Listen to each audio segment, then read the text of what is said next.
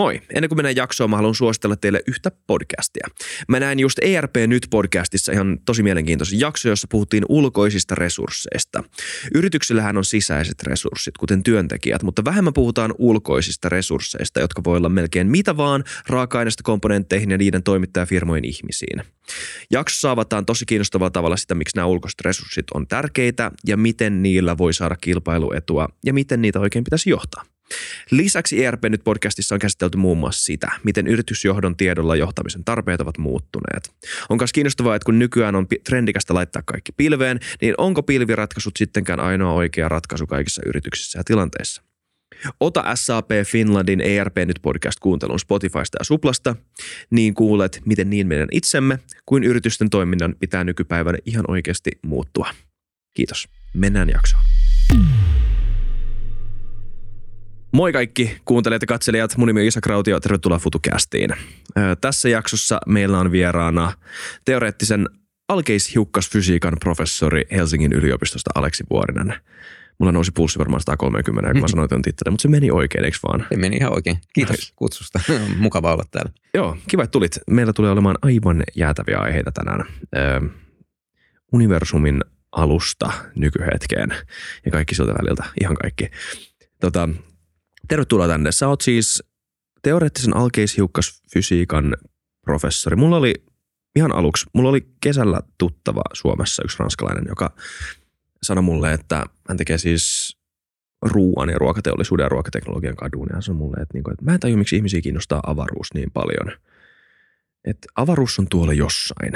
Ja jos me opitaan siitä lisää, niin mitä se auttaa meitä ihmisiä? Mitä oikeita ihmisiä, jotka näkee nälkää ja kokee kaikkea muuta kamaluutta, joille me voitaisiin jotain, jos me keskitettäisiin energiamme siihen. Niin en mä sano, että avaruus on täysin turha juttu, mutta se on mutta vähän. Mitä sä vastaisit tuommoiselle tyypille? Tai mitä, oot, oot sä kuullut itse tuommoista? Mm. No siis ehkä mä ihan ekaksi sanoisin, että ei muakaan avaruusia hirveästi kiinnosta. ei se ole tavallaan se, se juttu mulle. Toivottavasti Minna Palvelut ei kuulosta, ku, ku, kuuntele tätä, koska varmaan suuttuisi tästä. Ei se, ole, se ei ole mulle koskaan ollut se juttu, minkä takia tällaisia – tällaisia ö, asioita tutkin. Ö, varmaan mulle henkilökohtaisesti, niin, niin ennen kaikkea kun valitsin opiskelualan, niin halusin päästä tekemään jotain niin kuin matemaattisesti haastavaa, joka on kuitenkin sitten niin kuin jollain tavalla niin kuin luonnon kanssa tekemisissä, että ihan puhdasta matematiikkaa toisaalta. Ja, ja, ja jotenkin silloin vuosituhannen vaihteessa 90-luvun ihan lopussa oli aika semmoinen Nokia-buumi päällä ja, ja kaikki nimenomaan halusi tehdä jotain hyödyllistä ja saada Suomen nousuun. Ja mä olin hirvittävän allerginen, sillä mä halusin tehdä jotain, josta nimenomaan ei ole mitään hyötyä kenellekään, jota te, tekisi ihan vaan uteliaisuudesta. Ja, ja, ja jotenkin tietysti siinä sitten osittain vaikutti myös se, että, että tämmöiset kysymykset, mistä kaikki koostuu ja mikä on maailmankaikkeuden historia ja tulevaisuus ja niin edelleen, jotenkin tuntui semmoiselta 18-vuotiaasta aika jänniltä. Mutta tota, oikeastihan sitä sitten käytännössä päätyy tekemään jotain niin kuin hyvin, jonkun hyvin pienen nichen sisällä – asioita ja, ja aika harva pääsee vastaamaan noihin kaikkein isompiin kysymyksiin koskaan. Mm, kyllä, joo. Se on yleensä aika kollektiivinen tämmöinen yritys ja projekti saada koota ne kaikki palaset, eikö vaan? Mutta siis kaikki varmaan pystyy jollain tavalla samaistumaan semmoiseen allergiaan, semmoista niin kuin ihan överipöhinä kulttuuria kohtaan. Ehkä sä tunsit vähän sitä silloin jo. Mutta näet silti, että siinä uteli, tai sillä uteliaisuudella, sillä totuudella, mitä sä löydät tai mitä sä yrität etsiä, että silläkin on jotain itseisarvoa.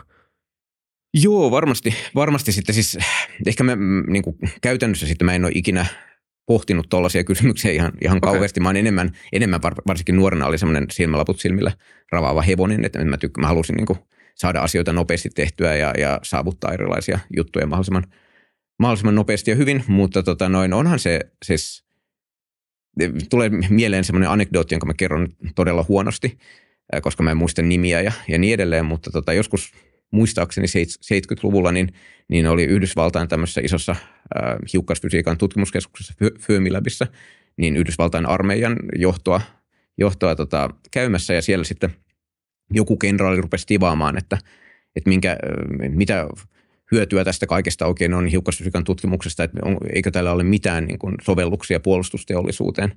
Ja siellä sitten tota, paikallisen tai tämän Fermilabin johtaja niin totesi hyvin kylmästi siihen, että what we do here is what makes America worth defending, Mm. mikä on tietysti hirvittävän tota, ylimielisesti sanottu, mutta että on siinä mun mielestä joku pieni totuus kuitenkin, että, että nimenomaan täm, tämmöiset siis, se, se, että voidaan niin kuin no- nousta semmoisten arkipäivän kysymysten ylä, mm. yläpuolelle välillä ja oikeasti niin kuin on, on ihmiskunnalla on varaa pohtia myös täysin turhia ja hyödyttömiä asioita, jotka kuitenkin on tavallaan aika syvällisiä, niin kuin vaikka se, että mistä kaikki sitten ihan pohjimmiltaan Mm. koostuu, niin, niin on se vähintäänkin se on ihan hienoa, että tämmöistä voi tehdä. Joo, kyllä mä niin tajun, että syöminen on hyödyllistä sen takia, että pysyy elossa ja syömisten edellytysten kohentaminen muille ihmisille on niin kuin välittömästi jotakin hyödyllistä, mutta sitten jos miettii semmoista niin kuin ihmiskunnan pidempiaikaista tarkoitusta tai jos sellaista nyt edes on, tuskin sellaista edes on, niin minkä me, mitä me keksitään itsellemme mm. projektiksi tänne, niin tämä on ihan hyvä vaihtoehto, että me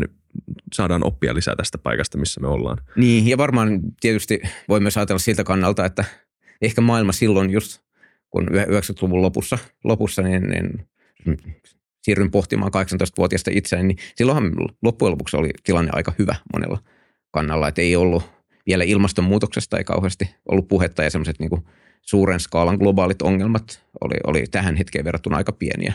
Donald Trump oli joku random hahmo jossain yksin kotona leffan, leffan tai yksin kotona kaksi leffan taustalla, niin ei, ei tavallaan, ei, ehkä silloin oli varaa siihen, että, että sitä niin kuin, saattoi keskittyä myös vähän vähemmän olennaisiin juttuihin. Nokian nousukautta. Se, joo, sitä se oli. Silloin oli tavallaan se, se mitä kaikkien niin matemaattisesti lahjakkaiden nuorten kuulu tehdä, oli mennä TKKlle opiskelemaan tuotantotaloutta ja teknillistä fysiikkaa. Sitä mä en halunnut tehdä.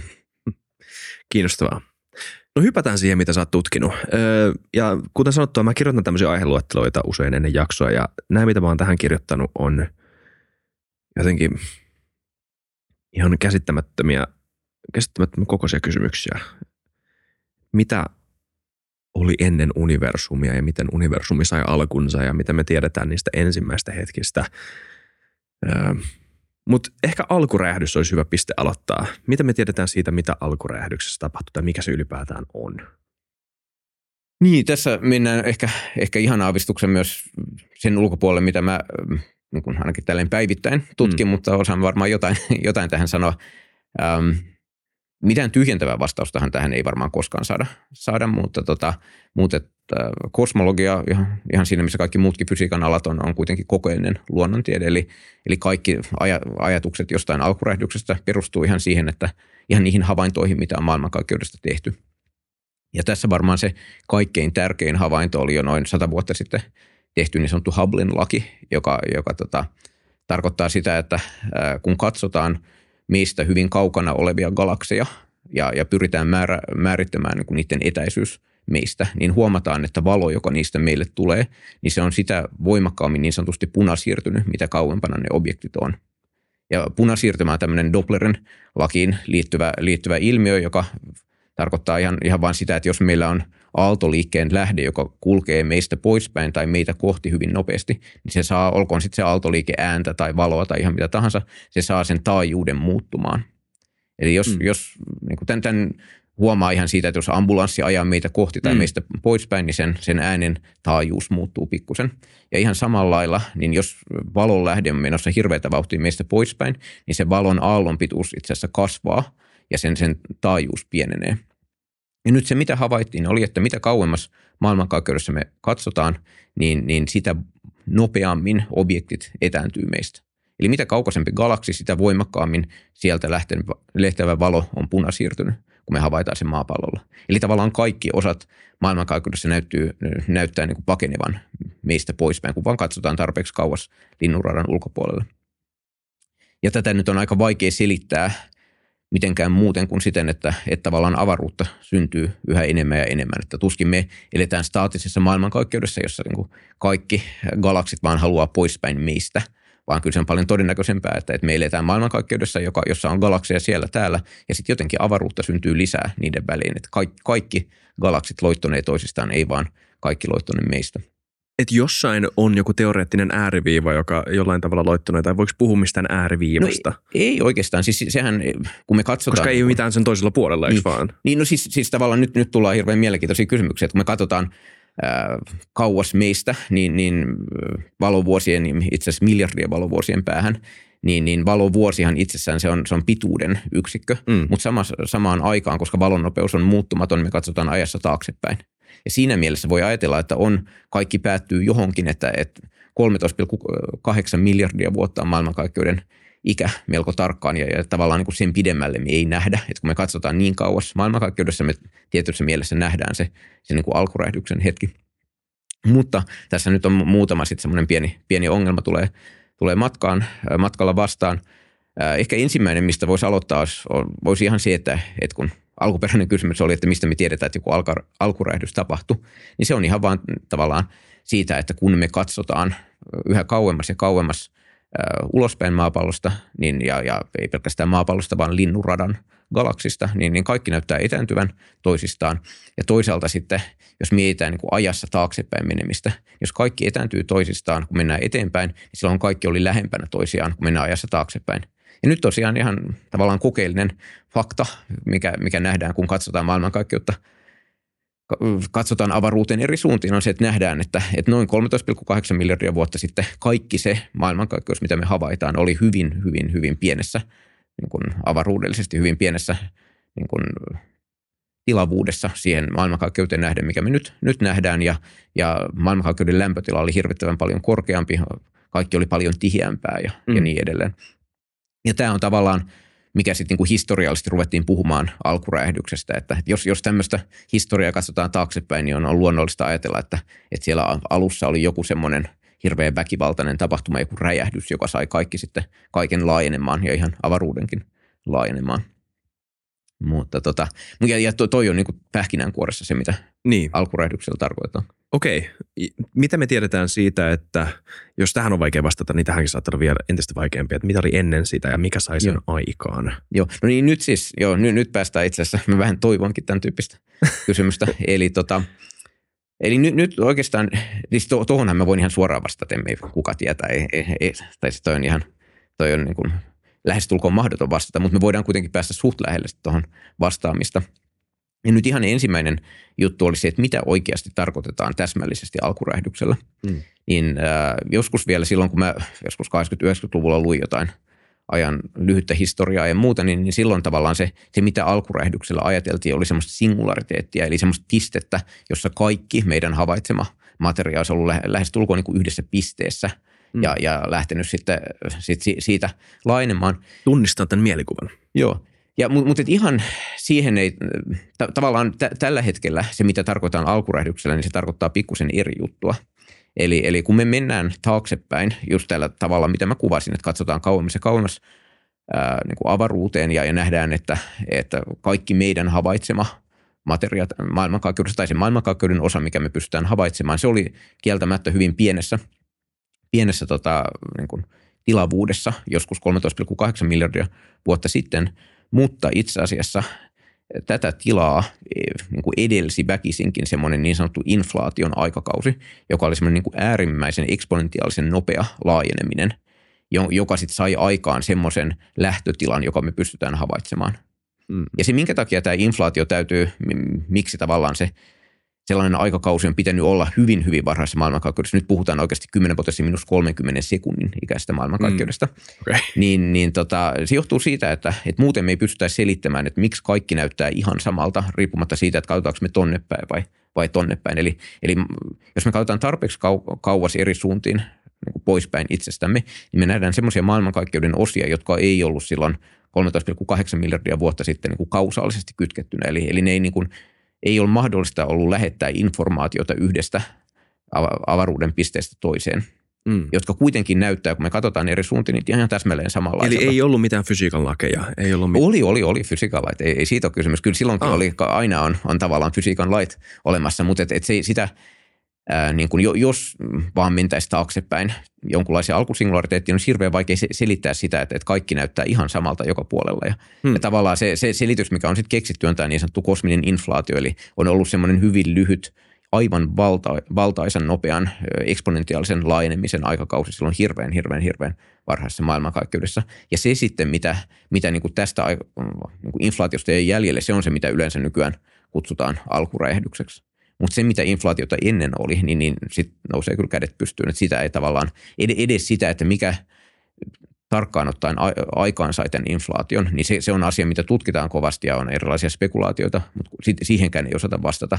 Ja sitten se, että mistä se oikeasti syntyi, mitkä kvanttifluktuaatiot niin sai aikaan, aikaan tämän ja, ja mitä oli tavallaan ennen, ennen sitä inflaatiota, niin silloin itse asiassa törmätään niinkin jännittävään käsitteeseen kuin kvanttigravitaatioon.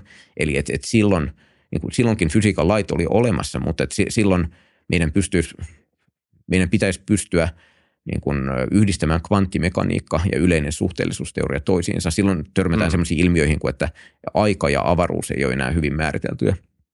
Eli kun, kun kvanttimekaniikassa puhutaan siitä, että joku hiukkanen, jollain hiukkasella on aaltoluonne, niin, niin kvanttigravitaatiossa tavallaan jopa avaruusaika on tietyssä mielessä kvantittunut. Eli, eli se, sekään ei niin kuin, ihan, ihan pituudet ja ajan jaksot ei enää ole ole tavallaan tämmöisiä klassisia suureita. Menen ja, oikein hitaasti ton jutun läpi. Toi kuulostaa ja. kiinnostavalta ja mä en tiedä, saako mekään kiinni tuosta. Joo, no siis tämä on, tää on vaikein kysymys, mitä fysiikassa on. Okay. Ihan yksinkertaisesti. Siis tämä on semmoinen, tämä on lähestulkoon ratkaisematon ongelma. On supersäijäteorian ainoa jollain tavalla järkevä yrite kvanttigravitaation teorialle. Eli, eli tosiaan sille, että miten pystytään yhdistämään yleinen suhteellisuusteoria ja sitten kvanttimekaniikka. Ja, eli siis englanniksi string theory. Kyllä, Joo. kyllä. Ja onko se hyvä yritys äh, yhdistää ne No sit mä tykkään siitä henkilökohtaisesti paljonkin, mutta siinä on isoja ongelmia, joissa, niin kun, ehkä suurin on se, että se ei ole, niin kun, se ei ole sillä tavalla falsifioitavissa oleva teoria, että se, siitä pystyttäisiin johtamaan semmoisia niin kvantitatiivisia ennusteita, joita me voitaisiin testata ja sitten joko hylätä tai hyväksyä se teoria. Eli se on semmoinen, joidenkin mielestä se menee enemmän filosofiaan kuin, kuin äh, fysiikkaan tai luonnontieteeseen, mutta, tota, niin. mutta ei sen parempiakaan yritteitä ole. Niin. Mutta että mä, mä tiedän, mä menin nyt aika, aika no, tämähän on, tahtiin, se, mutta, tämähän on se kysymys, ö, joka on se isoin kysymys mm. fysiikassa, ainakin käsittääkseni, että miten yhdistää kvanttimekaniikka ja Einstein. Joo, joo kyllä, se on, tämä on ihan täsmälleen se juttu, että, mm. että silloin kun, sit kun mennään oikeasti sinne inflaation, siis semmoisiin kysymyksiin, että mitä oli ennen tätä kosmista inflaatiota. Kosminen inflaatio, siitä on annettu Nobelin palkinto, että se on, se on tavallaan niin kuin yleisesti hyväksytty, että, että tämä on, niin kuin, tämmöinen on, on tapahtunut joskus kauan sitten, mutta – ongelma on, se, että, että tavallaan sitä aikaisempaan, semmoisiin kysymyksiin, että mitä oli inflaatiota ennen, mistä kaikki lähti liikkeelle. Se on sitten siellä niin kuin, tavallaan se, se, silloin ruvetaan puhumaan semmoisista ajanjaksoista ja sellaisista tiheyksistä ja niin edelleen, jotka ei, jossa ei enää tavallaan me, meidän tuntemat fysiikan lait päde. Kun sä sanoit, että ei ollut fysiikan lakeja, niin mä niin. protestoin sitä sen takia, että aina on, siis silloinkin on jotain siis, ähm, niin se ei, ei kaikki tapahdu täysin sattumanvaraisesti. Ei. Silloinkin on jotain fysiikalakia olemassa, mutta me ei vaan tunneta niitä niin tällä just, hetkellä. Joo. Mutta että niin että tämä nykyinen, se tuli mieleen mulle, koska tämä nykyinen maailma toimii tietyin tosi perustavanlaatuisin mekanismein, tämmöisin kausallisin mekanismein, jotka vaikuttaa ikään kuin muuttumattomilta ja täysin niin kuin annettuina ö, otetuilta. Mutta tota, nekin on jossain vaiheessa varmaan muodostunut jonkun prosessin takia, ja ne olisi ehkä teoriassa voinut muodostua erilaisiksi. Eikö vaan? Joo, no siis nyt mennään taas hyvin, hyvin syvällisiin kysymyksiin. Öö, toi on osittain varmasti totta. Öö, meillä ei, me ei pystytä vastaamaan. Me pystytään, varmaan myöhemmin tänään, tänään puhutaan enemmän tästä hiukkasfysiikan standardimallista, Joo. joka on ihan fantastisen hyvä teoria. Se on teoria, jolla me niin kuin – pystytään ennustamaan hyvin, hyvin tarkkaan, että mitä tapahtuu esimerkiksi hiukkaskiihdyttimissä tehdyissä kokeissa. Me pystytään ennustamaan hirveän täsmällisesti, että jos on elektroni, joka törmää toiseen elektroniin tai positroniin tai kaksi protonia törmää toisensa tietyllä energialla, minkälaisia hiukkasia syntyy ainakin todennäköisyystasolla ja mi- mihin suuntiin ne lentää edelleen. Kaikki me niin tavallaan hallitaan hiukkasmaailman ilmiöt hirveän hyvin standardimallin avulla, mutta standardimallissa on, on myös parametreja. Siellä on, on elektronilla on tietty massa – on alkeisvaraus, eli tavallaan pienin var- sähkövarauksen yksikkö, joka on sekä protonilla että, että elektronilla. Sillä on tietty arvo ja niin edelleen. Nämä on mitattuja parametreja. Meillä ei ole mitään niin kuin fundamentaalimpaa tapaa johtaa niitä. Ne on vaan siis... Ää, ne on mitattuja suureita ja me mm. itse asiassa fysiikassa käytetään sellaista termiä kuin, että, että standardimallikin on efektiivinen teoria. Eli se on teoria, joka ehkä voitaisiin johtaa jostain vielä perustavammanlaatuisesta teoriasta, ehkä säijäteoriasta tai jostain tämmöisenä niin sanottuna matalan energian efektiivisenä teoriana, jolloin sitten selittyisi tällaiset asiat kuin, että miksi eri luonnonvakioilla on just ne arvot, mitä niillä on, mutta, mutta et, et, Nyt, nykyään me vaan tiedetään, Tää, mitä kyllä, ne on, just, ja just se on se niin perustavanlaatuisen. Joo. Joo. Ja siis tähän vielä en malta olla sanomatta, että, että tavallaan koko fysiikan historia ja, ja monen muunkin, ainakin luonnontieteen alan historia on ollut sitä, että, että on, on tämmöisiä niin kuin joka ajan hetkellä on, on se niin kuin pienin mahdollinen pituuskaala, joka tunnetaan. Jossain vaiheessa me tiedettiin, että on alkuaineita, erilaisia alkuaineita, mutta ei tiedetty, että, että ne niin kuin koostuu atomeista, jotka puolestaan koostuu elektronista ja protoneista ja neutroneista.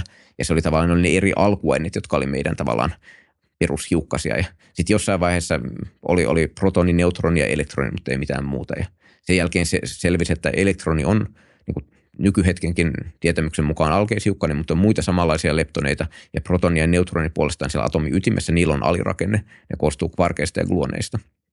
Ja nyt me ollaan semmoisessa tilanteessa, että meillä on hiukkasfysiikan standardimalli, jossa on 17 ns alkeishiukkasta ja lisäksi on sitten sen ulkopuolella gravitaatio, jota ei osattu kvantittaa. Ja nämä on nyt ne tällä hetkellä meidän mm. perusosaset, mutta että kuka tietää sadan vuoden päästä. Toivottavasti ollaan, ollaan saatu jotain lisää selville, joko lisää alkeishiukkasia tai alirakennetta vielä näillekin. Me ollaan nyt niin mielenkiintoisesti hypätty tähän hiukkasfysiikkaan, että puhutaan siitä lisää, mutta vielä Joo. yksi kysymys tuosta alkuräjähdyksestä.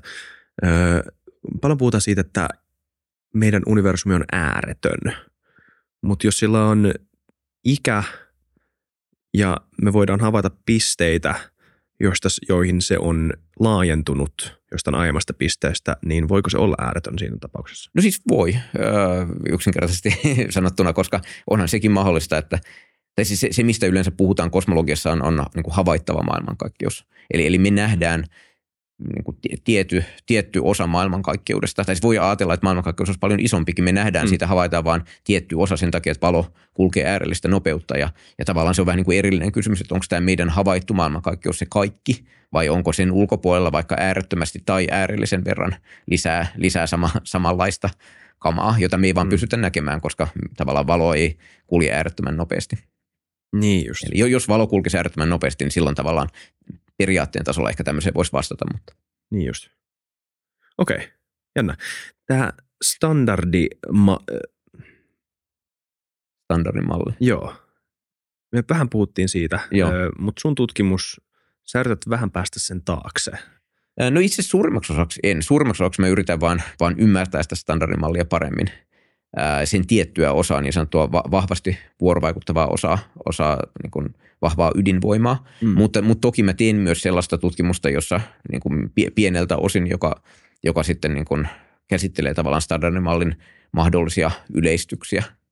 Eli, eli tässä niin kuin, no joo, tässä on vähän niin kuin kaksi erillistä juttua. Eli toisaalta on se, että mitä mä, mä tutkin ja, ja toisaalta on sitten just tämä, että, että mitä, mitä standardimallin ulkopuolella on mun tut, oma henkilökohtainen tutkimus, niin se, se itse asiassa, sen mä määrittäisin sillä tavalla, että mä, mä en ole kiinnostunut yksittäisistä hiukkasista, vaan mä oon kiinnostunut niin kuin isoista niin kuin termodynaamisista systeemistä, jotka koostuu alkeishiukkasista. Ja, eli, eli mä oon kiinnostunut tavallaan niin kuin hyvin, hyvin monen eh, hiukkasen äh, muodostamasta aineesta, olkoon se sitten neutronitähden sisällä tai varhaisessa maailmankaikkeudessa. Ja, tota, ja, ja tätä kutsutaan äärellisen lämpötilan kenttäteoriaksi tätä niin kuin hiukkasfysiikan niin kuin alialaa tietyssä mielessä. M- mutta sitten jos, jos palataan tähän niin kuin standardimalliin yleisesti ja, ja sen laajennuksiin, niin, niin me tiedetään, että, että standardimalli ei ole niin kuin kaikki, se ei ole mikään kaiken teoria. Siinä on ongelmia. On, on pimeää ainetta olemassa, me ei tiedetä mitä se on. Me tiedetään, että se ei ole standardimallin niin kuin ennustamia hiukkasia, se on jotain muuta, ei tiedetä mitä. Ja on, on monia muitakin ongelmia. Me ei tiedetä, miksi ainetta on olemassa – standardimallin mukaan ainetta ja antiainetta pitäisi maailmankaikkeudessa olla suurin piirtein yhtä paljon, mutta jos näin olisi, niin olisi kaikki annihiloituna kauan sitten meillä olisi pelkkää säteilyä, pelkkiä fotoneita maailmankaikkeudessa. Mm. Ei osata selittää sitä, että miksi ainetta on kuitenkin niin paljon enemmän ja antiainetta hyvin vähän meidän havaittavassa maailmankaikkeudessa.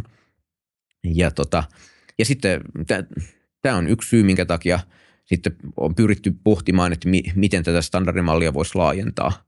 Eli, eli on olemassa erilaisia niin sanottuja Beyond the Standard Model, BSM-teorioita, joissa sitten lisätään uusia hiukkasia tai, tai uusia vuorovaikutuksia, ehkä lisää uusia symmetrioita. Supersymmetria on sellainen käsite, joka, joka tähän usein, usein liitetään. Eli, eli standardin malli olisi, osa semmoista laajempaa teoriaa, joka olisi niin sanotusti supersymmetrinen kaikilla. Standardimallin hiukkasilla olisi superpartneri niin sanotusti, joista tavallaan niin kuin tuplasti enemmän hiukkasia kuin, kuin me nähdään. Ja jossain vaiheessa varhaisessa maailmankaikkeudessa tämä supersymmetria on sitten rikkoutunut. Mutta niitäkään ei ole LHC esimerkiksi tässä isossa sirran kiihdyttimessä löydetty. Eli toistaiseksi me, me ollaan niin kuin jumituttu tähän standardimalliin, eikä tiedetä, mitä sen ulkopuolella on. Just. Tosi mielenkiintoista. Meillä on kaksi aihetta siis, joita, joista voidaan vielä puhua tässä jaksossa. Eli tota, alkuräjähdykset tai varhainen maailmankaikkeus ja sitten neutronitähdet on tosi mielenkiintoisia kanssa. Mutta tota, mitä tapahtui varhaisessa maailmankaikkeudessa? Joo. No siis tosiaan hiukkasfysiikka ja kosmologia eli varhaisen maailmankaikkeuden tutkimus, ne on ehkä yllättävästikin niin hirvittävän lähellä toisiaan. Ja se johtuu just siitä, että, että kun me mennään sitten hyvin lähelle sitä alkuräjähdystä, mitä me sen määritelläänkään, niin, niin silloin, ei, silloin me mennään semmoisen ajanjaksoon universumissa, että mitään tähtiä ei ollut olemassa, ei ollut ollut galaksia, ei, ei, ei tämmöistä niin kuin isoa rakennetta, mikä me nyt havaitaan, vaan, vaan oli niin kuin tavallaan hiukkaspuuroa. Oli semmoinen varhainen maailmankaikkeus, joka oli hirvittävän kuuma ja hirvittävän tiheä. Siellä oli alkeishiukkasia. Ja, ja tavallaan mitä lähemmäs sitä, niin kuin, sanotaan nyt vaikka sitä inflaation loppuhetkeä, me, me mennään, niin, niin sitä kuumempi varhainen maailmankaikkeus oli. Ja silloin aina jos meillä on, on tämmöistä hiukkaspuuroa, joka on hirvittävän kuumaa tai hirvittävän tiheää, niin silloin sinne rupeaa muodostumaan yhä massiivisempia ja massiivisempia hiukkasia. Ja, ja erityisesti se tarkoittaa sitä, että että kun me yritetään epätoivoisesti maapallolla törmäyttää kahta protonia toisinsa LHCssä, niin mahdollisimman korkealla energialla, jotta sieltä ehkä syntyisi jotain uusia hiukkasia, jotka sitten mm. laajentaa sitä standardimallia, niin hyvin varhaisessa maailmankaikkeudessa niin, niin kuin kaikki hiukkaset liikkuu hirvittävän korkealla energialla, koska lämpötila oli korkeampi kuin, kuin lämpötila tavallaan kertoo sen, että kuinka, kuinka nopeasti yksittäiset hiukkaset liikkuu, kuinka energeettisiä ne on. Ja hyvin varhaisessa maailmankaikkeudessa niin päästään sellaisiin lämpötiloihin, että, että niin kuin keskimääräinen hiukkanen liikkuu nopeammin kuin mitä me pystytään tällä hetkellä, mihin me pystytään kiihdyttämään yhtä ainoa hiukkasta. Mm. Ja se silloin niin kuin väkisinkin on syntynyt sitten, sitten myös hiukkasia tavallaan standardimallin ulkopuolelta. Ja, ja me ehkä tutkimalla maailmankaikkeuden tämän hetken rakennetta, niin pystytään ainakin jotain mahdollisia standardimallin laajennuksia tavallaan hylkäämään ja, ja mahdollisesti joku päivä löytämään niin kuin vahvistusta jollekin tietyn tyyppisille laajennuksille. Miten edes alkaa kysymään kysymystä, joka ottaa selvää varhaisen maailmankaikkeuden hiukkasfysiikasta? Äh, no siis joo, tämä on monimutkaista, moni, monimutkainen kysymys sinänsä. Ähm, ainakin yksi vastaus tähän on se, että et, niin kun, ähm, me pystytään tekemään yllättävän tarkkoja havaintoja tämän hetken maailmankaikkeudesta. Eli me, me pystytään, niin kun, se, se ei ole pelkästään tämä, kun mä mainitsin, että on nämä kaukaisten galaksien punasiirtymät ja Hubblen laki, mutta se ei ole ainoa, mitä me tiedetään. Me myös tiedetään, että esimerkiksi maailmankaikkeuden laajeneminen kiihtyy tällä hetkellä. Se on, on nähty kaukaste, kaukaisista tota, supernovista ja niiden, niiden ominaisuuksista. Ää, ja ja sitten on tämä niin maailmankaikkeuden suuren skaalan rakenne, joka kertoo meille – meille jotain siitä, minkälainen oli varhainen maailmankaikkeus, miten se on tavallaan, me tiedetään, että, että se luonnonlaki, joka kuvaa maailmankaikkeuden laajenemista, se on ihan vain yleisen suhteellisuusteorian Einsteinin yhtälö. Mm. Eli, eli se on tavallaan ne liikeyhtälöt, mitä, mitä Einsteinin yleistä suhteellisuusteoriasta saadaan ulos, niin, niin tavallaan tämän hetken maailmankaikkeuden ison skaalan rakennetta tutkimalla me pystytään näkemään, että minkälainen maailmankaikkeus oli aiemmin. Ja, ja sitten on vielä ehkä kaikkein ää, niin kuin merkittävin juttu, me pystytään näkemään katsomalla niin kuin tyhjyyteen, katsomalla avaruuteen hyvin, hyvin kauas, nimenomaan sellaisiin osiin avaruutta, missä ei ole galakseja, missä ei ole, ei ole tähtiä. Me pystytään näkemään, että koko avaruuden täyttää semmoinen niin sanottu kosminen mikroaaltotaustasäteily, joka on, on niin kuin ihan fotoneita, ää, niin kuin, käytetään semmoista ilmaisua, ilmaisua, kun että se fotonikaasu on termisessä tasapainotilassa – se, on, se vastaa, sitä vastaa tietty lämpötila, joka on noin 2,7 kelviniä. Ja, ja sellainen niin kuin fotonikaasu täyttää tai näyttää siltä, että se täyttää koko maailmankaikkeuden ja me pystytään hirveän tarkkaan mittaamaan sen lämpötilaa niin kuin eri suunnissa – ja nyt tehdään hyppäys, jota älä pyydä mua selittämään kaikkia teknisiä yksityiskohtia, mutta että hyvin tarkkaan tätä lämpötilafluktuaatiota katsomalla, niin me pystytään päättelemään ihan hirvittävän tarkasti varhaisen maailmankaikkeuden olosuhteet 400 000 vuotta alkuräjähdyksen jälkeen. Ja 400 000 vuotta alkuräjähdyksen jälkeen tapahtui semmoinen hauska asia, että että tota, atomit muodostu, eli elektronit ja atomiytimet muodosti neutraaleja atomeita – Ja, ja se, se, mitä silloin tapahtui, oli, että maailmankaikkeudesta tuli läpinäkyvä. Tämä kuulostaa hassulta, mutta se, silloin jos meillä on, on niin kuin hiukkaspuuroa, jossa on, on vapaita varauksia, elektroneita ja vaikka protoneita, niin, niin fotoni, eli siis valo, ei pääse siitä läpi, koska se törmää aina johonkin varaukseen. Mutta sitten kun atomit muodostui 400 000 vuoden ikäisessä maailmankaikkeudessa, silloin maailmankaikkeudessa tuli läpinäkyvä, koska atomi on neutraali. Vaikka meillä olisi atomaarista kaasua, niin fotonit pääsee ihan rauhassa menemään siitä läpi. Ja sen jälkeen se on se hetki, ihan tarkkaan se taisi olla 380 000 vuotta alkuräjähdyksen jälkeen, kun, kun, tämä, niin kuin, kun maailmankaikkeudesta tuli läpinäkyvä. Ja katsomalla nyt tätä niin kuin fotonikaasua kaikkialla maailmankaikkeudessa, kosmista mikroaaltotausta säteilyä, me pystytään ihan täsmälleen päättelemään, minkälainen maailmankaikkeus oli 380 000 vuotta alkuräjähdyksen jälkeen. Ja, ja, ja tämä on siis tämä on aivan hämmästyttävä juttu. Ja tämä on mm. niin kuin, siis on is, isoja kollaboraatioita, Planck ja, ja sitä ennen WMAP, joka on, on nimenomaan tätä tutkinut. Ja, ja se on niin kuin ihan viimeisen sanotaan 2000-luvulla tehnyt kosmologiasta ää, tarkkuustieteen. Et silloin kun mä ihan vain esimerkkinä, että silloin kun mä aloitin fysiikan opiskelut 98, niin, niin silloin maailmankaikkeuden iäksi arvioitiin joku 10- 15 miljardia vuotta suurin piirtein. Niin viiva jotain. Joo, joo. ja siis se oli niin kuin tavallaan yhden merkitsevän numeron tarkkuudella. Nykyään me tiedetään sen neljän merkitsevän numeron tarkkuudella. Mä en edes muista sitä neljättä, mutta se on siis noin 13,8 miljardia vuotta, mikä on maailmankaikkeuden ikä. Mm. Ja, ja tämä on ihan melkein puhtaasti tämän asian ansiota, että, että me pystytään tämä kosminen mikroaaltotaustasäteily niin tarkkaan mittaamaan. Uh. Kun nämä atomit muodostuvat, tapahtuuko se yhtäkkiä fuh, tai sille ripotellen? Mitä me no siis, siis se tapahtuu käytännössä niin, että, että maailmankaikkeuden lämpötila, eli joka siis kertoo vain siitä, että, että kuinka nopeasti hiukkaset liikkuu. Eli kun se laski alle se, sellaisen, niin kuin, e, kun se keskimääräisen hiukkasen elektronin tai, tai protonin keskimääräinen liikeenergia oli riittävän pie, pieni, että niiden kannatti alkaa muodostaa niin kuin sidottuja tiloja, neutraaleja atomia, niin sitten se tapahtuu hyvin nopeasti. Eli, eli se on niin fysikaalisten systeemien tämmöinen hyvin perustavanlaatuinen ominaisuus on se, että ne yrittää löytää sen niin kuin matalimman energian tilan.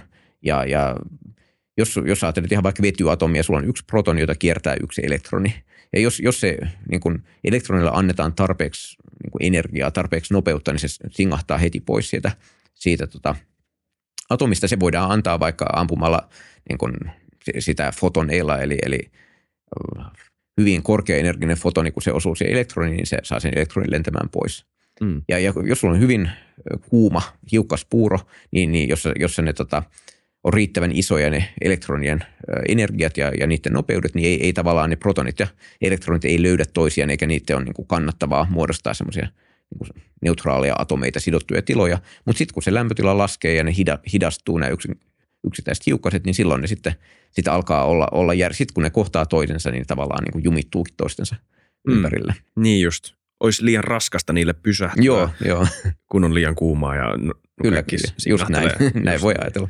Onko tämä se, mitä LHC tekee, eli siis Large Hadron Collider CERNissä Sveitsissä? No ei oikeastaan. Et, et se, se, siis, ähm, se, mitä LHC tapahtuu, on, että et siellä otetaan kaksi kimppua äh, protoneita, ja siis ne ei ole, ei ole vain kaksi yksittäistä protonia, vaan miljardeja protonia, joita, joita kiihdytetään siinä 27 kilsaa pitkässä tunnelissa. Toinen kimppu toiseen suuntaan ja toinen toiseen suuntaan, kunnes ne kulkee käytännössä valon nopeutta. Eli, eli on 13 teraelektronivolttia on se, se niin kuin yksittäisen protonin, protonin energia, eli sen, niin kuin sen nopeus on jotain niin kuin 0,99999 kertaa valon nopeus. Ja sitten ne törmäytään toisiinsa ja katsotaan, mitä siellä tapahtuu. Että sä voit ajatella sen niin, että, että siinä simuloidaan sitä varhaista maailmankaikkeutta sillä tavalla, että, että siinä tota, ää, varhainen maailmankaikkeus oli, oli systeemi, jossa kaikilla hiukkasilla oli, oli valtavan suuri energia ja koko ajan tapahtui tämmöisiä törmäyksiä. Ja me pystytään nyt simuloimaan niin kuin yksittäisten protonien tapauksessa niitä korkeita energioita ja, ja korkeaenergisiä törmäyksiä. Mutta, tota noin, mutta et sille ei varsinaisesti, niin kuin se, nämä energiat, mitä LHC on, ne on paljon isompia kuin mitä, mitä siinä 380 000 vuoden ikäisessä maailmankaikkeudessa, maailmankaikkeudessa tota, oli. Eli, eli me tavallaan pystytään simuloimaan semmoista niin kuin sekunnin murto-osan ikäistä maailmankaikkeutta LHC, ei, ei 400 000 vuoden ikäistä. Mm. Se olisi itse asiassa, tai tavallaan se 400 000 vuoden ikäinen maailmankaikkeus on tavallaan aika tylsä paikka jo silleen, että, että siinä, niin kuin, siinä se fysiikka me osataan aika, aika hyvin ja on osattu jo niin kuin sata, sata vuotta yksittäisten atomien ominaisuudet ja niin edelleen. Kyllä, mutta sitä aiempi on. Joo, se ihan ensimmäisen sekunnin ensimmäiset murtoosat oli, oli niitä, tai on niitä, jossa tapahtuu jotain semmoista, mitä, mistä me oltaisiin hirveän kiinnostuneita tietämään. Mitä me tiedetään siitä nyt? No me, Tai sinä, minä en. Niin, no siis, niin tota, no me tiedetään niin kuin tie, tiettyyn pisteeseen asti, me tiedetään ne hiukkaset, mitä silloin oli, ja me tiedetään ne Mm. vuorovaikutukset, mitä, mitä ni, hiukkasten välillä oli, ja me pystytään tavallaan sitten, kun otetaan huomioon yleinen suhteellisuusteoria, niin me pystytään niin kuin siitä eteenpäin käymään läpi tätä maailmankaikkeuden historiaa ja me ymmärretään se, miten se jostain, mä en nyt edes muista ihan tarkkaan ulkoa, mutta joku seku- sekunnin tuhannesosa siitä tähän päivään, niin, niin se, se osuus me tavallaan tunnetaan hirvittävän hyvin. Mutta sitten kun mennään riittävän lähelle sitä Big Bangia tai, tai inflaation loppuhetkeä, kun mennään johonkin mi- miljoonasosiin tai miljardisosiin sekunnista, niin, niin sitten tullaan tilanteeseen, missä standardimalli ei enää riitä ja, ja se olisi nyt se, mitä, mistä me haluttaisiin tietää lisää, mutta että se on, siinä aletaan jo puhumaan niin pienistä yksityiskohdista tavallaan maailmankaikkeuden, niin kuin my- myöhemmän maailmankaikkeuden vaiheiden kannalta, että, että se, se ei ole enää semmoista, että me vaan mitattaisiin joku parametri jostain säteilystä ja todettaisiin, että tollaisia ja tollaisia hiukkasia oli, vaan me enemmän niin kuin pystytään mi- tekemään mittauksia, jotka kertoo jotenkin sen kollektiivisen systeemin ominaisuuksista, mutta ei, ei niin kuin hiukkastasolle asti. Niin just. Entäs neutronitähdet? Toinen asia, mitä sä tutkit, jota mä vähän katsoin Joo. muutaman YouTube-videon. Eh, Kyllä mä siis olin kuullut näistä ennen, Joo. mutta erittäin, erittäin, erittäin kiinnostavia ja ennen kaikkea tiiviitä asioita, eikö vaan? Joo, joo siis ne on, ne on ha- hauskoja. Ja tota, mä, mun oma tausta on, on paljon enemmän tällä niin, kuin, niin sanotun kuuseiden kvanttikromodynamiikan puolella, joka on yksi standardimallin Okei, niin osa. just, joo, joo. Eli se kuvaa niin kuin, pro, protonien ja neutronien aliosasten, eli, eli kvarkkien ja gluonien dynamiikkaa. Mikä se olisi? Mitä sanoit? Kvanttikromodynamiikka on se teoria, se kuvaa kvarkkien ja gluonien vuorovaikutusta. Sitä kutsutaan vahvaksi ydinvoimaksi. Okei. Eli se, se tavallaan, se on se teoria, joka selittää, miksi on olemassa protoni tai neutroni. Okei. Eli tota, vähän hörppää vettä tässä Joo. samalla. Ja siinä mennään niin kuin tavallaan aika kauaskin varhaisesta maailmankaikkeudesta. Että siinä, ei, si- siinä tavallaan pyrkimys ei ole ymmärtää, ei ole mennä standardimallin ulkopuolelle, vaan pyrkimys on ymmärtää paremmin standardimallin sisäisiä asioita. Mm. Eli, eli standardimallissa on, niin kuin, on kolme osaa. Siinä on, on tämä kaikkein tutuin, eli sähköinen vuorovaikutus, jota kuvaa kvanttielektrodynamiikka, joka on siis ihan tätä, että miksi niin kuin se sähkömagneettinen voima, miksi protoni ja elektroni vetää toisiaan puoleensa ja, ja niin edelleen, miksi magnetismi toimii niin kuin se toimii ja, ja niin edelleen. Mm. Sitten on, on heikko ydinvoima, jota välittää W- ja Z-bosonit, ja, ja se on taas niin kuin, esimerkiksi radioaktiivisuus on, on äh, ilmiö, joka selittyy pitkälti heikon vuorovaikutuksen kautta, ja, ja tota, myös Higgsin hiukkanen on, on tässä yhteydessä hyvin, hyvin relevantti, relevantti osa, niin se kertoo, että minkä takia kaikki alkeishiukkaset sai niin sanotussa sähköisheikossa faasitransitiossa varhaisessa maailmankaikkeudessa massansa. Mutta sitten on olemassa tämä kolmas, kolmas tota, ehkä varhaisen maailmankaikkeuden kannalta vähiten tärkeä osa, eli, eli äh, niin kuin vahva ydinvoima, jota kuvaa kvanttikromodynamiikka, mutta se on sitten se niin kuin ylivoimaisesti vaikein osa standardimallia, koska se vuorovaikutus on niin vahva. Eli meillä on paljon vähemmän semmoista niin kuin matemaattista koneistoa sen vuorovaikutuksen hallitsemiseksi. Ja, ja ihan niin kuin esimerkkinä tästä voisi mainita, että, että vaikka nyt ihan tämä ongelma, että minkä takia ää, niin kuin yksittäistä kvarkeista, up ja down kvarkeista, jotka on melkein massattomia, miksi niistä ja gluoneista syntyy protoneita ja neutroneita, jotka onkin jo sitten, niin kuin, joissa näkyvä, ai, näkyvän aineen melkein kaikki massa on. Eli, eli protoni painaa noin ja neutroni painaa noin yhden gigaelektronivoltin. Mm. Ja, ja protonit ja neutronit selittää niin kuin atomien painosta käytännössä kaiken. Mutta minkä takia niin kuin massat, melkein massattomista kvarkeista ja gluoneista muodostuu tällaisia hiukkasia, Mm. mm. protoni ja neutroni, niin se on kysymys, joka, johon me pystytään vastaamaan numeerisesti, mutta analyyttisesti kukaan ei niin kuin kynällä ja paperilla pystynyt johtamaan protonin ja Mm. neutronin ominaisuuksia. Ja siitä, jo- jos sä pystyisit tekemään sen, sä saisit ihan saman tien itse asiassa kaksi miljoonaa, koska yksi miljoona tulisi, on semmoinen Klein-säätiö, joka, joka on niin kuin matematiikan suurimpia niin kuin avoimia ongelmia, ongelmia listannut ja antaa jokaista niistä miljoona dollaria tai euroa, en muista, varmaan dollaria. Ja yksi, yksi niistä on just tämä niin sanottu confinement-ongelma. Ja sitten jos ton pystyisi tekemään, niin varmaan Nobelkin tulisi saman tien, että, Mm. että sikäli kannattaa yrittää, mutta, mutta se on aika vaikeaa. Onko se melkein avainsana siinä siis, mutta onko ne, siis näiden kvarkki- ja gluonien painoissa, niistä ei voi suoraan johtaa mitään niin kuin mistään pluslasken, millään Ei, ei, ei todellakaan, että, että siis okay. gluonit on massattomia ja, ja kvarkkien massat, up- ja down-kvarkkien massat on niin muuta, muutama niin sanottu megaelektronivoltti, ja, ja sitten taas tota, pro, yksi protoni tai neutroni painaa noin tuhat megaelektronivolttia.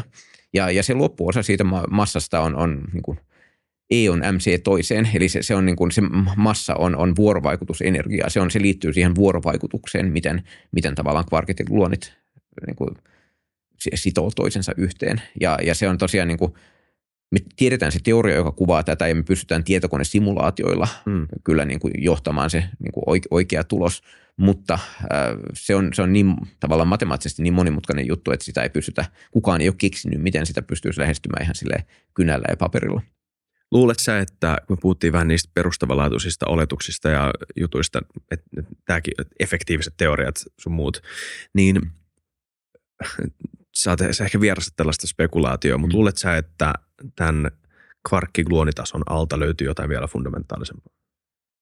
No, no siis ähm, emme vierasta ollenkaan. Siis varma voi hyvin löytyä. Kyllä mä uskon, että, että löytyykin, mutta että se ei loppujen lopuksi se ei ole ehkä tämän ongelman kannalta äh, relevantti, koska tota, tämä on semmoinen – tämä ongelma, mitä mä kuvasin, tämä confinement Joo. ja miksi protonin ja neutron on sellaisia kuin ne on, niin se on ongelma, joka pitää pystyä, johon pitää pystyä ratkaisemaan käyttämällä kvarkkia ja gluoneja niin kuin rakennuspalikoina. Mm. Eli se, jos, jos ajatellaan niin kuin fysiikkaa tai fysiikan aloja tämmöisenä niin kuin ketjuna efektiivisiä teorioita. Ja me tiedetään, että kvarkkien ja gluonien allakin on olemassa varmasti jotain vaan tuntematonta vielä fundamentaalimpaa, mutta nyt me ei oikein osata kunnolla liittää kvarkkeja ja gluoneja tähän seuraavaan tasoon, joka on protonit ja neutronit. Niin Eli siinä me pystytään niin kuin numerisesti ymmärtämään, että me niin kuin kvalitatiivisesti me pystymme selittämään, miten se tapahtuu, mutta me, me en pysty ottamaan kynää ja paperia ja tekemään laskua, Kyllä. joka tuottaisi sen, sen oikean tuloksen. Me tiedetään, että niin kuuseiden niin sanottu Lagrangin funktio, jossa on siis mukana esimerkiksi nämä kvarkkimassat, niin sieltä lähtien niin jotenkin tulee se protonin ja neutronin massa, mutta se on hirveän monimutkainen lasku ja ei, ei perturbatiivinen lasku, jota ei tosiaan käsin, käsin pystytä tekemään. Okei. Okay.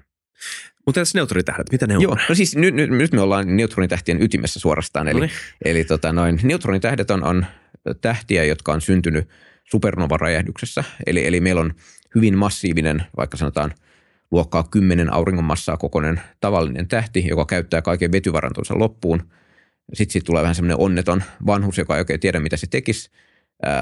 loppujen lopuksi erilaisten tapahtumaketjujen jälkeen se romahtaa tyypillisesti kasaan ja sen jälkeen räjähtää niin sanotussa supernova-räjähdyksessä, jossa se niin kuin ulommat osat lentää taivaan tuuliin, mutta sitten sinne jäljelle jää semmoinen niin kuin pieni pallo, ja, ja nyt ihan konkreettisesti, jos ajatellaan, että, että aurinko on, on aivan valtavan kokonen verrattuna maapalloon. Siis ma- maapallo, mä en muista kuinka monia tuhansia vai miljoonia maapalloja mahtuisi yhden auringon sisään, niin, niin kymmenen aurinkoa räjähtää. Jäljelle jää puolitoista tai, ka, puolentoista tai kahden auringonmassan verran kamaa, ja sitten se romahtaa semmoisella tavalla, että, että jäljelle jää pallo, joka on niin kuin pääkaupunkiseudun kokonen. Oho.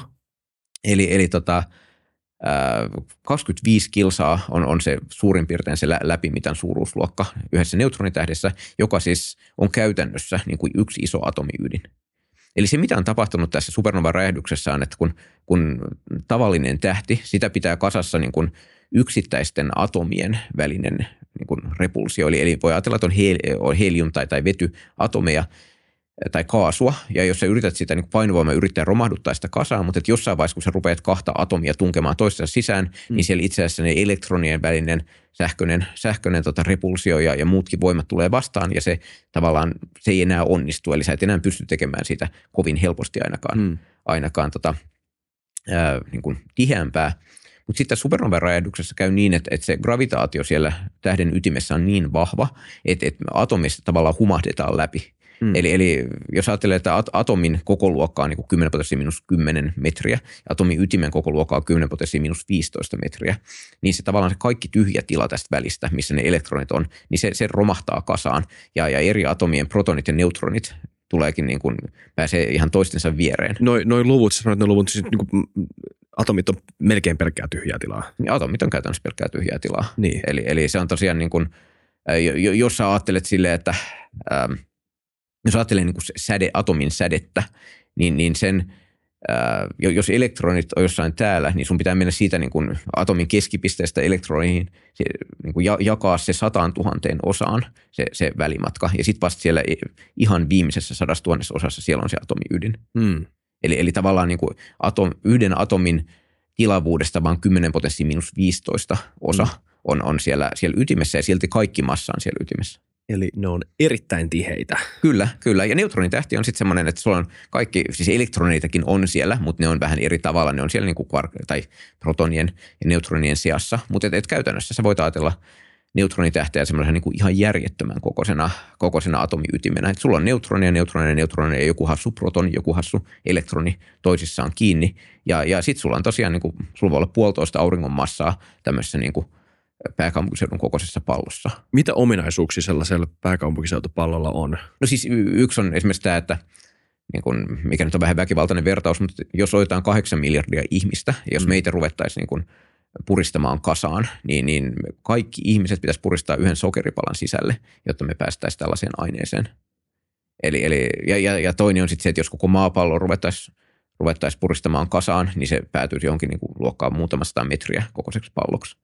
Mutta jo toi on aika käsittämätön ajatus, että meidät vois niin. teoriassa puristaa sokeripala kokoiseen kasaan.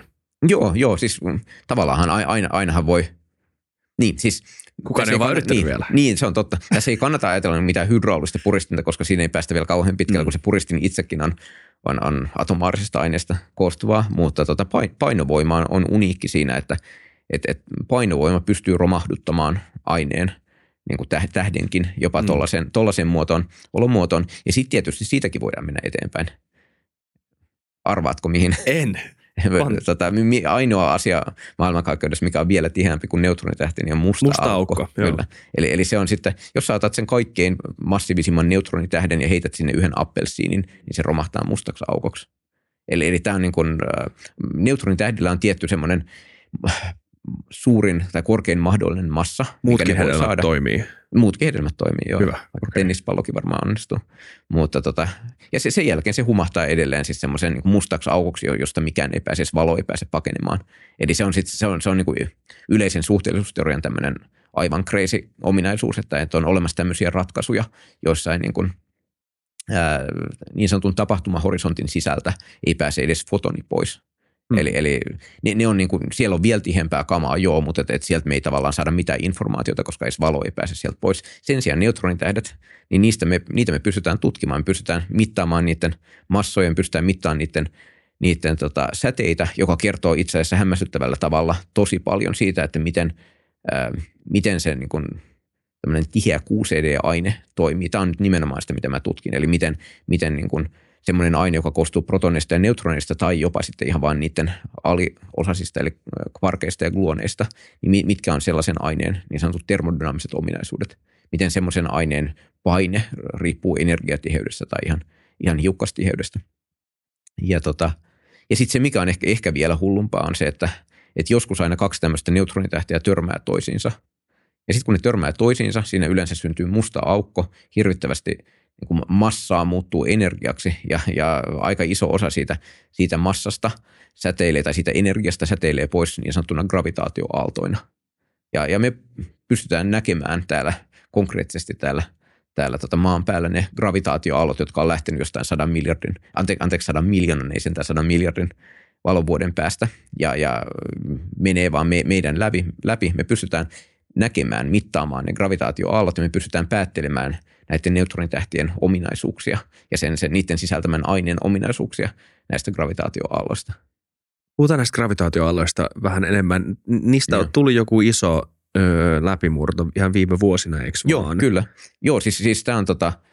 Mitä ne on? Joo, siis mä voisin mm, ainakin itse sanoa jopa niin, että, että se on niin se suurin yksittäinen juttu fysiikassa nyt viimeisen joku kymmenen vuoden, vuoden aikana, ja, ja onhan siitä Nobelkin heti, heti annettiin – Eli tota, äh, siis gravitaatioaallot on, on Einsteinin yleisen suhteellisuusteorian ennustama ilmiö, joka on, on täysin analoginen mille tahansa muulle aaltoliikkeelle. Eli tämä voi ajatella ihan niinkin, niinkin yksinkertaisesti, että, että jos on veden pinta, joku järven pinta ja sinne heittää kiven – niin, niin se kivihän saa aikaan, aikaan niin kuin aaltoliikettä siinä veden pinnalla, joka sitten tavallaan vaimenee se, se, sen aaltoliikkeen amplitudi, eli kuinka korkeaksi ne aallot nousee, niin se pienenee sitten mukaan, kun, kun ne aallot etenee sitten poispäin siitä heittopaikasta. Niin ihan samalla tavalla, jos, jos kaksi neutronitähteä tai kaksi mustaa aukkoa törmää, se on hirveän väkivaltainen tapahtuma. Et si, siinä todella, kun, varsinkin kun musta aukko syntyy, niin, niin, niin siinä, siinä niin kuin massaa muuttuu energiaksi ja, ja, ja siinä, siinä niin kuin, ää, se on niin väkivaltainen tapahtuma, että, että se ei pelkästään tavallaan saa niin kuin hiukkastason efektejä aikaan, vaan se, se saa niin kuin avaruusajan värähtelemään. Ja tämä on nyt se, mm. se mikä on niin kuin Einsteinin yleisen suhteellisuusteorian se ihan perustavanlaatuisin juttu, että massa ja energia kaareuttaa avaruutta. Eli että me voidaan ymmärtää se, että minkä takia maa kiertää aurinkoa tai kuu kiertää tai joku satelliitti kiertää maata sitä kautta, että, että massiivinen objekti niin kuin tietyllä tavalla muuttaa avaruuden rakennetta, avaruuden muotoa ympärillään ja saa sitten, sitten tota, niin kuin eri pienemmät objektit kiertämään vaikka isompaa objektia suurin piirtein ympyräradalla. Ja, ja yksi seuraus tästä, tästä tota, ää, niin kuin Einsteinin yleisen suhteellisuusteorian teorian niin kuin spesifistä muodosta on, on tietynlaisten aaltoratkaisujen olemassaolo. Ja ne aaltoratkaisut on, on näitä gravitaatioaaltoja. Ne saa aikaan, kun on tietyn tyyppinen niin kuin tapahtuma, tietyn tyyppinen vaikka massa, massa muuttuu energiaksi, kun kaksi neutronitähteä törmää ja, ja syntyy musta aukko. Ja sitten se aaltoliike, ja tämä on nyt se, missä niin kun varmaan kuulostaa siltä, että, että mä puhun ihan täyttä paskaa, mutta, mutta, tota noin, mutta se aaltoliike tapahtuu avaruuden rakenteessa. Mm. Etäisyydet fluktuoi. Jos sulla on kaksi omenaa, niin niiden, ja gravitaatioaalto, tarpeeksi vahva gravitaatioaalto menee niiden läpi, niin niiden tavalla etäisyys toisistaan. Niin kahden omenoinen. Niin, niin siis se avaruus, ei ne omenat itsessään, vaan se avaruus siinä välissä, niin se, se niin kuin pienenee, suurenee, pienenee, suurenee. Tämä on aivan hullun kuulosta ja tämä onkin tavallaan hullua, mutta tota, tämä on efekti, joka on mitattu. Ja se on, se on tietysti hirveän pieni efekti maan päällä. Eli, eli e, ihan ensimmäisenä niin sanottu LIGO-kollaboraatio niin, niin näki kahden mustan aukon törmäyksen mittausasemillaan. Niillä on kaksi mittausasemaa Jenkeissä. Ja, ja tota, niin näki, näki sen sillä tavalla, että sinne oli, oli rakennettu niin tämmöinen gravitaatioaaltodetektori, joka koostuu kahdesta noin kolmen kilometrin mittaista tyhjöputkesta, jossa kulkee, kulkee tota lasersäde peilien välissä. Ja ne muodostaa tavallaan semmoisen suurin piirtein 90 asteen kulman. Mä en tiedä, jos tätä joku kuuntelee eikä, eikä näin, niin, niin mun käsien heiluminen ei kerro hirveästi. katsomaan tämä video. Joo, mutta et, et siellä siis yksi lasersäde menee, tekee tällaista niin kuin edestakasta liikettä peilien välissä. Ja ennen kaikkea siellä pyritään niin kuin mittaamaan hirvittävän tarkkaan se valon tavallaan aaltoliike, valon aaltoliikettä ja silloin tietty niin sanottu vaihe, niin, niin se vaiheen muutoksesta pystytään hirveän tarkkaan mittaamaan näiden niin kuin tyhjöputkien pituutta, eli sitä mm. matkaa, jonka se valo kulkee. Ja nyt kun meidän läpi, maapallon läpi kulkee näitä jostain kaukaa lähteneitä gravitaatioaaltoja, niin se mitä me nähdään on, että näiden putkien pituus fluktuoi. Eli, eli ihan konkreettisesti se kolmen kilometrin putki, niin sen, sen pituus vaihtelee tosi tosi vähän, tosin 10 potensi minus 20 kertaa se, se pituus on suurin piirtein tämän gravitaatioaallon aiheuttaman fluktuaation amplitudi, mutta kun se valonsäde menee tarpeeksi monta kertaa siitä valon nopeudella edestakaisin, niin se pystytään mittaamaan. Me pystytään näkemään semmoinen niin kuin gravitaatioaaltosignaali, joka on lähtöisin jostain hirvittävän kaukaa ja, ja silloin sitten semmoinen tietty muoto, jonka, joka on pystytty ennustamaan tosi tarkkaan ihan suhteellisuusteorian laskujen kautta ei vaan se, että itse avaruuden tilavuus mm. jollain tavalla kapenee tai aaltoilee, mutta ajan. No, no joo, siis, siis kaikkein helpoin tätä on ajatella niin kuin, että siis, siis tietysti suhteellisuusteoriassa aikakin on yksi dimensio, mutta kyllä mä sanoisin, että tämä gravitaatioaalto on kaikkein ihan ylivoimaisesti helpoin visualisoida nimenomaan niin kuin, avaruusdimensioiden fluktuaationa ajassa, eli, eli ehkä ei kannata ruveta miettimään sitä, koska, koska tässä niin olennaista on nimenomaan se, että miten, miten se ää, lasersäde – säde, niin kun se etenee valon nopeudella, niin aikaan tavallaan sitä ajan fluktuaatiota ei tarvitsisi ehkä ajatella, vaan, mm. vaan nimenomaan sitä, että, että se, niin kun, se lasersäde etenee normaalisti ajassa, mutta sitten se paikka, missä se se tota, lasersade liikkuu, niin se, se, sen pituus. Kyllä.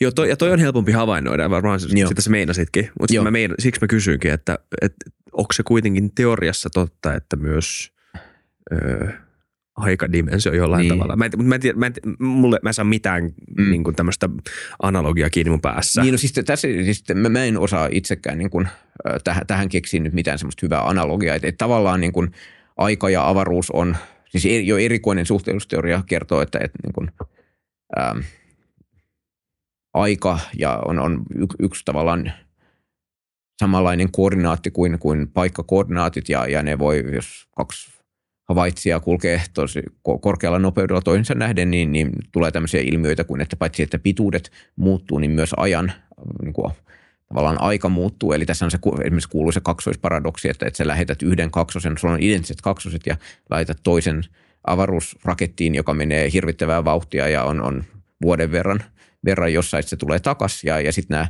nämä kaksoset tapaa ja toinen onkin vanhentunut enemmän kuin toinen, mm. koska se aika tavallaan näissä kahdessa eri koordinaatistossa ei ole kulkenut samaa vauhtia. Mutta äh, kyllä mä, mä, mä en ainakaan osaa antaa tähän mitään semmoista hirveän nättiä, nättiä tota, niin kuin analogiaa. Kyllä mun mielestä tämä kannattaa, nämä gravitaatioalot kannattaa ajatella nimenomaan niin kuin avaruuden muutoksina. Tosi jännää. Huh, vähän hengästyttävää jopa. Joo, sori, jos mä puhun vähän liian nopeasti. Ei, se ei ole se ongelma. Ei, mä luulen, että se on nämä ideat siitä, että miten aika-avaruus Joo, ei siis. Joo, ei siis, täytyy myöntää, että tämä on, tämä on, on hullun kuulosta. Ja tämä on siis, äh, itse asiassa voi vielä mainita semmoisen historiallisen tota, jutun vaan, että, että tavallaan nämä isoimmat niin kuin 2000-luvulla löydetyt niin kuin fundamentaalin fysiikan ilmiöt, eli Higgsin bosoni ja mm. sitten nämä gravitaatioaallot, niin nämähän on niin kuin, nämä kertoo jotain hirveän surullista siitä, että missä, missä me mennään tällä hetkellä tai miten tiede etenee, koska nämä molemmat on siis ennustettu ihan hirvittävän kauan sitten. Mm-hmm. Siis toi gravitaatioaallot 1900-luvun alkupuolella ja, ja Higgsin hiukkanen 1960 Joo, mä muistan, kun herra Higgs oli siellä tota, itse siinä luennolla, mistä julkaisesti. Hän oli vanha mies. Joo, joo, joo. Siis se on niin kuin, ja kukaan Joo. teoreetikko, tämä on nyt itse asiassa kysymyskin, mutta harva teoreetikko laskee noin monimutkaisia juttuja tuossa iässä enää, eikö niin? Ei todellakaan, joo, siis se, niin kuin, niin, mä nyt, niin. Äh, kyllä siis, siis se on totta, että, että niistä teoreettisen fysiikan töistä, mistä on annettu Nobel, niin, niin nehän on niin kuin, tyypillisesti tehty tosi nuorina. Mä alan olla niin kuin ihan siis vanhus tässä näissä jutuissa, että ne on hirveän siis... Nyt kuuntelijoille sä oot kuitenkin nuori. No, no en mä ihan hirveän nuoria, 43, mutta, tota noin, mutta et, et siis äh, hiukkasfysiik, teoreettisen hiukkasfysiikan Nobeleista, niin esimerkkinä 2004 niin, niin annettiin niin nimenomaan tämän QCD-teoria, jota mä tutkin, niin sanotusta asuntoottisesta vapaudesta, vapaudesta tota, Nobelit, ja mun mielestä se työ, yksi niistä oli, oli semmoinen niin huomattavasti vanhempi niin kuin väitöskirjan ohjaaja, joka oli siihen aikaan kuin kolmekymppinen, ja, ja kaksi, kaksi niin hänen opiskelijansa Frank Wilczek, niin tota, David Gross oli tämä ohjaaja, hänen opiskelijansa Frank Wilczek, niin olisiko hän ollut 20 tai 21, mm. kun se teki sen, ne, ne jutut, mistä se sai Nobelin joskus 50 että et kyllä nämä on, usein, usein se menee, menee just tällä tavalla. Mutta et, et se, mikä mun mielestä on oikeasti vähän surullista, on se, että, niin.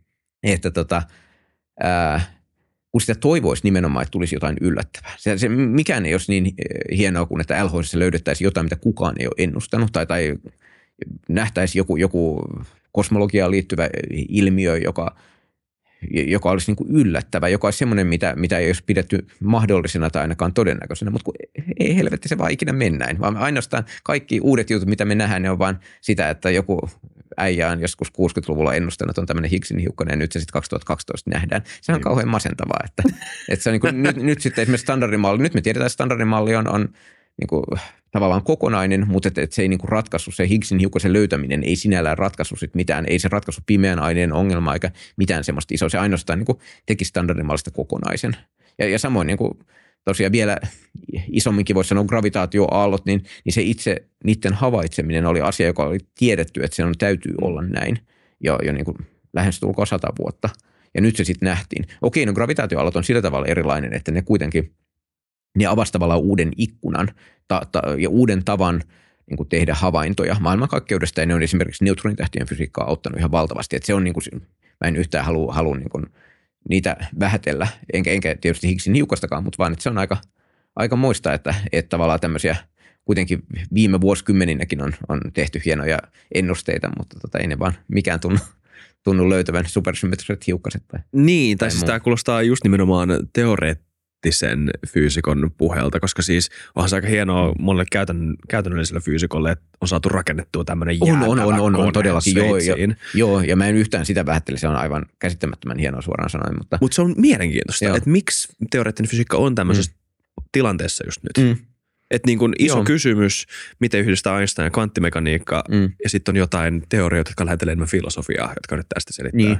Niin, ehkä me ollaan liian tyhmiä, mutta tota, Ihmisinä. On, niin, niin ja, ja, ja tavallaan sitten toinen juttu on se, että, että ainakin mikä näkyy hirvittävän hyvin hiukkasfysiikassa on se, että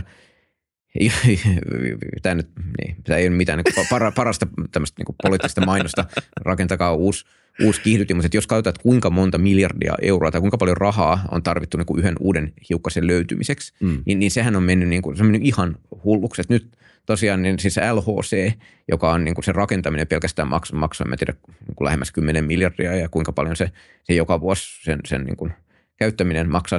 Me ollaan löydetty yksi uusi hiukkanen siellä tasan yksi. Et sitä ei, jos, joskus hiukkasyrikan kulta-aikaa 70-80-luvulla, niin ei tarvinnut kuin laittaa pistoreisia seinään ja sieltä pompsahteli jostain uusia, uusia hiukkasia. Nyt vähän tietysti laske leikkiä, mutta että, että se on siis, me ollaan päästy esimerkiksi hiukkasyrikassa sellaiseen tilanteeseen, että me tunnetaan niin korkeille energioille ja niin pienille tavallaan etäisyyskaaloille ma, niin kuin hiukkasmaailman toiminta niin hyvin, että jos me halutaan päästä eteenpäin tästä tämänhetkisestä tilanteesta, niin se vaatii aivan massiivisia investointeja. Ja, ja seuraavaksi nyt puhutaan niin kuin sadan kilometrin äh, tota, koko luokan uusista kiihdyttimistä, eikä meillä ole mitään takuuta siitä, että sieltä löytyisi yhtään mitään uutta. Ja, ja, ja silloin, jos, jos kokeet edistyy näin hitaasti, ää, niin, niin tavallaan silloin teorioitakaan ei voida testata, testata hirveän hyvin. Ja, ja, ja se on ihan niin kuin aito ongelma, että, että silloin tavallaan se kehitys väkisinkin on hitaampaa.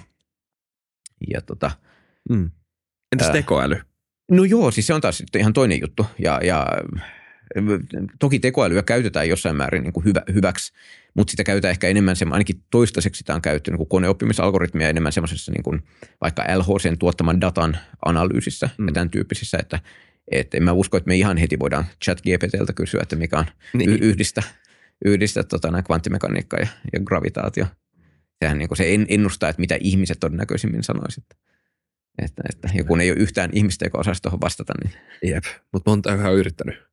Ö, mutta tota, hetkinen, vielä kysymys tähän loppuun. Joo. Mikä, mikä kysymys teoreettisessa fysiikassa sinua kiinnostaa eniten? Tai on semmoinen, mikä sun mielestä on se seuraava iso? Sä oot ehkä tainnut jopa mainitakin tässä jaksossa, mutta – niin, no siis taas, tässä on vähän niin kuin eri, eri skaalat, että on tämä pieni skaala niin kuin oma, oma tutkimus ja, ja oma tutkimusryhmä. Me, siis se, mitä mä haluan tehdä, mä haluan näyttää, että neutronitähtien sisällä on ihan uudenlainen aineen olomuoto, kvarkkiaine, ja, ja se, olisi niin kuin, se, olisi, se olisi tosi iso ja hieno juttu, mutta, tota, mutta et, et kuitenkin silleen niin kuin ihmiskunnan ymmärryksen kannalta aika rajallinen. Sitten, sitten varmaan niin kuin, jos ajattelee koko hiukkasfysiikkaa, niin tietysti tämä niin kuin standardimallin ää, laajentaminen, mitä uusia hiukkasia on olemassa ja niin edelleen on, on, on semmoinen, mikä ehkä niin kuin meidän elinaikana voi, voi niin kuin siihen löytyäkin vastaus, mutta, mutta on se siis se, sit se kvanttigravitaatio, niin se varmasti, jos, jos niin kuin saisi valita yhden, yhden äh, kysymyksen, johon joku niin kuin jumalallinen tota, äly, äly vastaisi meille, niin, niin varmaan se olisi joku ton, ton tyyppinen, että miten, mikä on se sillä tavalla kaiken teoria, josta pystyisi – vai onko semmoista olemassa, josta pystyisi niin kuin johtamaan uniikisti vaikka meidän standardimallin. Että tämäkin on niin kuin, voi olla niin, että, että vain tällainen maailma on mahdollinen, että, että säijeteoriassa on säijeteorian oikea kaiken teoria ja sillä on vain yksi mahdollinen matalan energian raja, joka on juuri tämä meidän standardimalli. Tai sitten voi olla, että siinä on hirveästi sattumaa, mm. että on, on, on valtava määrä erilaisia mahdollisia matalan energian rajoja ja me nyt vaan satutaan elämään yhdessä sellaisessa, joka, tota, joka mahdollistaa esimerkiksi niin kuin tähtien ja planeettojen ja älyllisen elämän kehittymisen. Kyllä. Kiitos Aleksi, että vierailit. Tämä oli ihan mahtavaa. Kiitos paljon, oli tosi hauskaa. Kiitos kaikki katsojat, kuuntelijat. Kiitos kaikki. Anteeksi, kiitos, että seurasitte mukana tätä jaksoa. Mä oon ihan sekaisin kaikista tästä Joo, hei, tilatkaa, kommentoikaa, tykätkää kaikkia. Menkää lukemaan fysiikkaa ja lukekaa matikkaa. Kiitos. Moi moi.